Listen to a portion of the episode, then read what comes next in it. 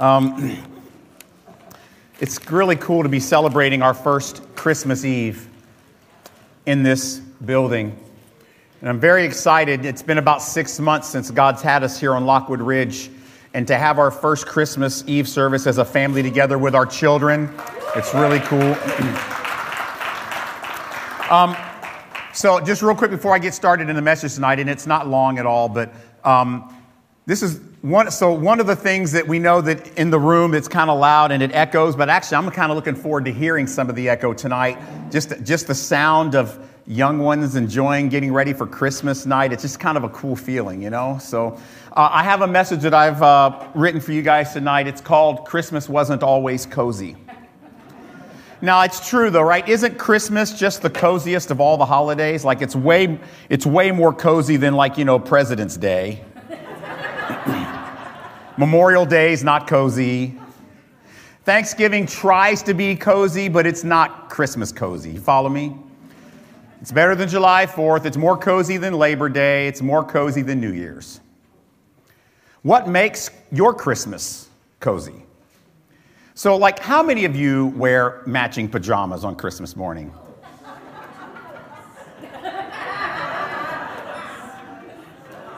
Look, I know some of you like it, but it's really kind of weird, to be honest. But that's okay. I'm not judging. I'm not judging. I'm just, well, a little bit. But um, how many of you drink eggnog on Christmas morning? How many of you think eggnog ruins Christmas? Raise your hand. That's exactly, okay. How many of you have really cozy, ugly Christmas sweaters that you wear? Yes, some of you are raising your hand on all of these. It's just really.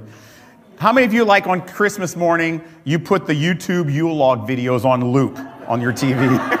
yes, yes, yes. And what is it about those Christmas decorations, right? I love the Christmas bling. They make you feel cozy too. The tree and the lights and the, the tinsel. I guess people don't really use the tinsel too much because it makes a lot of mess and it's like, you know, toxic, so we don't use that as much anymore. Uh, but then the wreaths, we had three, but one of them fell. So just keep that in mind. But and we had three over here. But the wreaths kind of take this a regular, ordinary, plain wall and turn it into a festival. It's really kind of cool. Now, here's another thing about Christmas that makes it kind of different and kind of cozy. No other holiday has its own Christmas music. Have you ever heard any Labor Day carols? And not only that, not only does Christmas have its own genre of music, every genre has Christmas music. Raise your hands if you like Christmas jazz. Raise your hand. Oh, yeah, I like that one. I like the Charlie Brown piano jazz music. That's pretty cool. Yeah, that's a good one. Raise your hand if you like disco Christmas music. she says, I'm in, I'm in.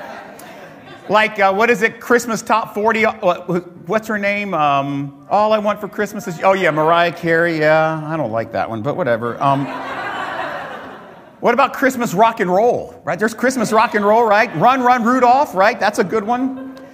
What about Christmas rap? You know, there is Christmas rap. You ever heard? Yeah, you like Christmas rap? I like Christmas rap. And we like the gifts. Particularly, we like the gifts. It's not so much about what we receive, or but, but really what it is. We like what the gifts say about who we give them to and who gave them to us. It says that you're someone special. And these are some of the reasons why I think Christmas is the most merry, warm, cozy, blingy, musical, worshipful holiday of them all. And of course, as followers of Jesus, we love Christmas for a higher reason, a better reason. It's the celebration of the birth of our Savior Jesus. But that first Christmas wasn't any of those things that we just listed. We often forget how hard the first Christmas was. The first Christmas didn't start off merry, it wasn't warm, it wasn't blingy, it wasn't musical, and it wasn't cozy. In fact, it was the exact opposite of all those things.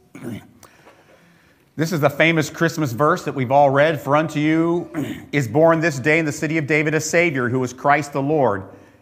And this will be a sign for you. You will find a baby wrapped in swaddling clothes lying in a manger. Now, a baby wrapped in blankets sounds cozy, but it's not. That first Christmas was poverty stricken and grimy, anxious and isolated and fearful. It started with what seemed to be a scandalous pregnancy of a woman engaged to be married to a simple carpenter. It ended up with our Jesus born in a barn full of smelly animals, placed in an animal feeding trough filled with hay as a crib. And then after that, the next few Christmases were even worse. A jealous Jewish king named Herod was hunting this baby for fear that Jesus might replace him as king of the Jews one day. In many ways, that jealous Jewish king became the hands and feet of that dragon we've recently learned about in Revelation 12. But then Jesus and Mary and Joseph, on that first or second Christmas, had to escape into a foreign land in Egypt where they didn't know anyone. And they were there for at least a couple years, maybe three. So the first three or four Christmases, they were on the run. And then the next 30 or so Christmases after that weren't very cozy either. As an adult, we're going to get ready to go home to our homes in a little bit, but as an adult, Jesus never owned a house. He never had a normal, cozy bed to sleep in. He even said, The Son of Man has nowhere to lay his head. And not only that, within those 30 Christmases, Jesus and his disciples became targets of persecution.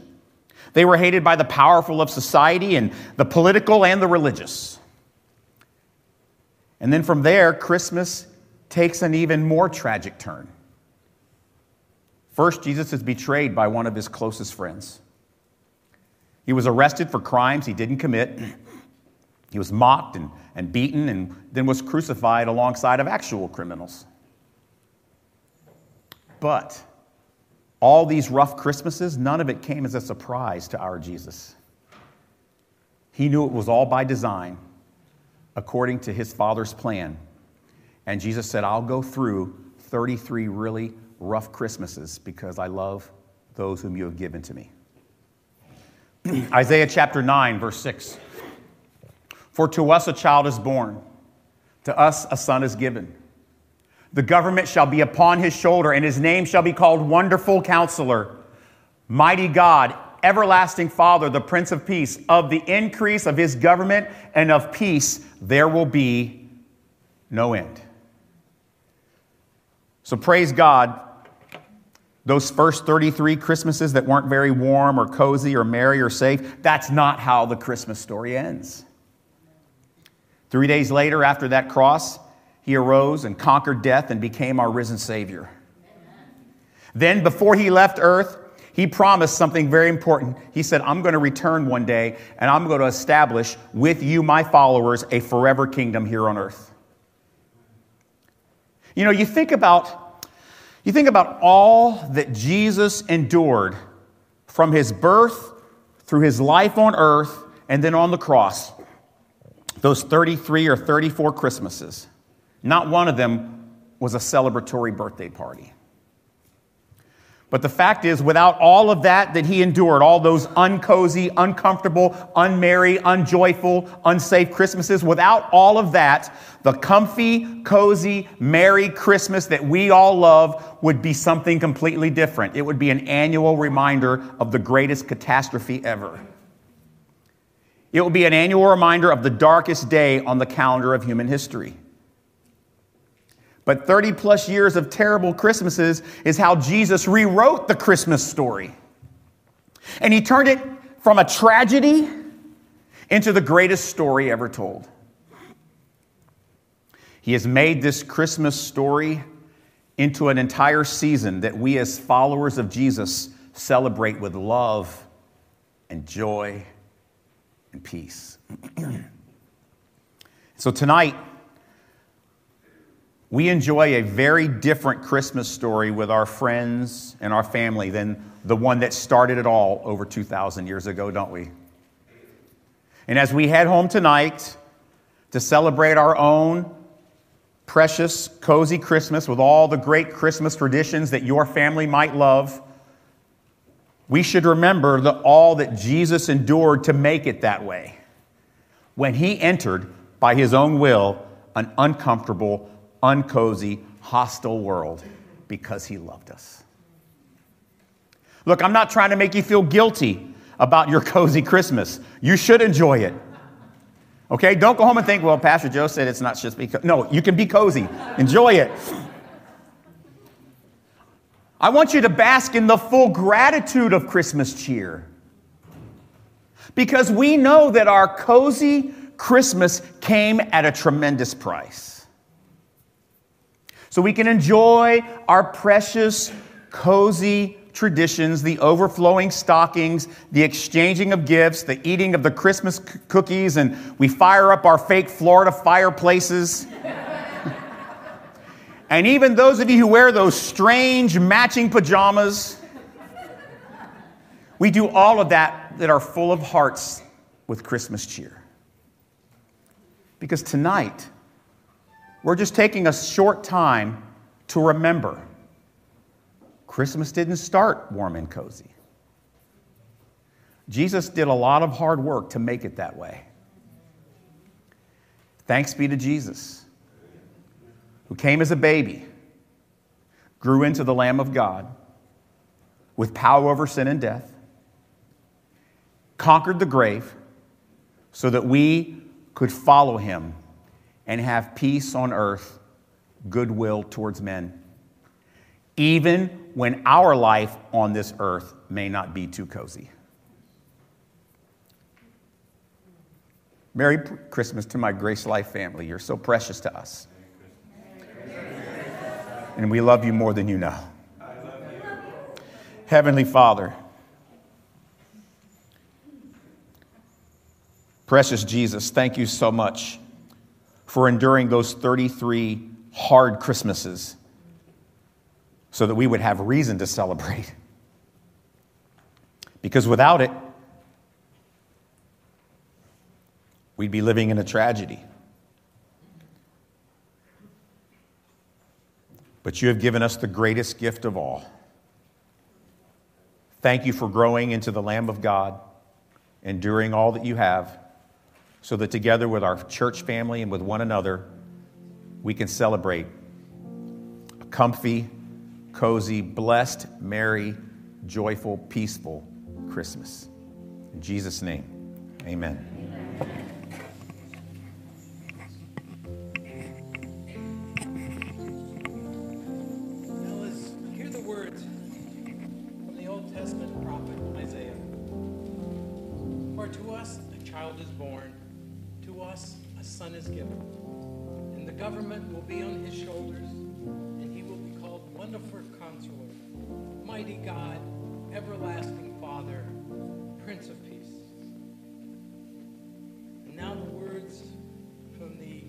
Gospel of Luke, recording what took place, fulfilling that prophecy of Isaiah.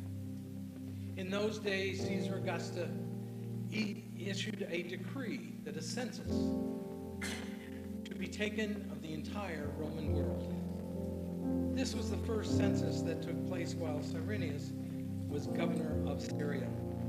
And everyone went to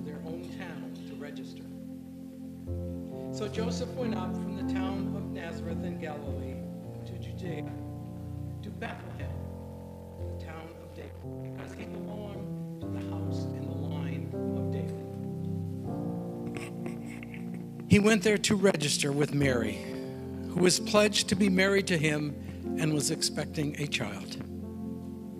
While they were there, the time came for the baby to be born. And she gave birth to her firstborn, a son. She wrapped him in cloths and placed him in a manger because there was no guest room available for them. And there were shepherds living in the fields nearby, keeping watch over their flocks at night. An angel of the Lord appeared to them and the glory of the Lord shone around them, and they were terrified. But the angel said to them, Do not be afraid. I bring you good news that will cause great joy for the people. Today, in the town of David, a Savior has been born to you. He is the Messiah, the Lord. And this will be a sign to you. You will find a baby wrapped in cloths lying in a manger. And suddenly a great company of the heavenly hosts appeared with the angel, praising God and saying, Glory to God in the highest heaven, and on earth peace to those on whom his favor rests. When the angels had left them and gone into heaven, the shepherds said to one another, Let's go to Bethlehem and see this thing happened, which the Lord has told about. So they hurried off and found Mary and Joseph and the baby who was lying in the manger. Seeing him, they spread the word concerning what they had been told about this child. And all who heard it were amazed at what the shepherds said to them. The shepherds returned, glorifying and praising God for all the things they had heard and seen, which were just as they had been told.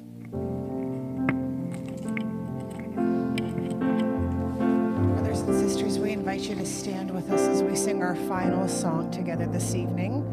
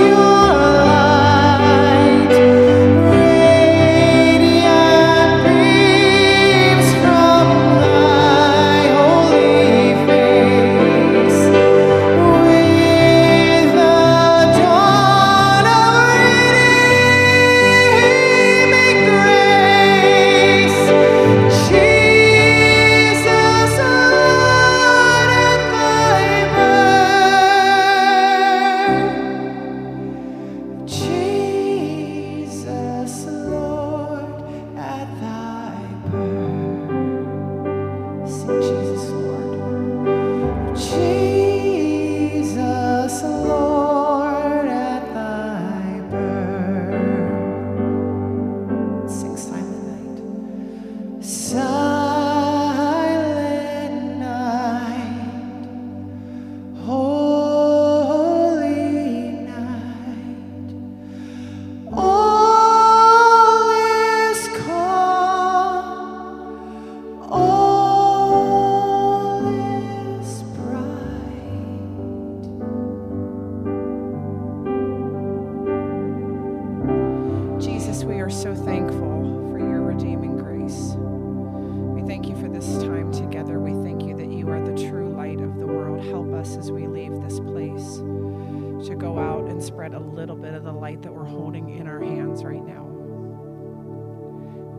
world that desperately needs to see this light.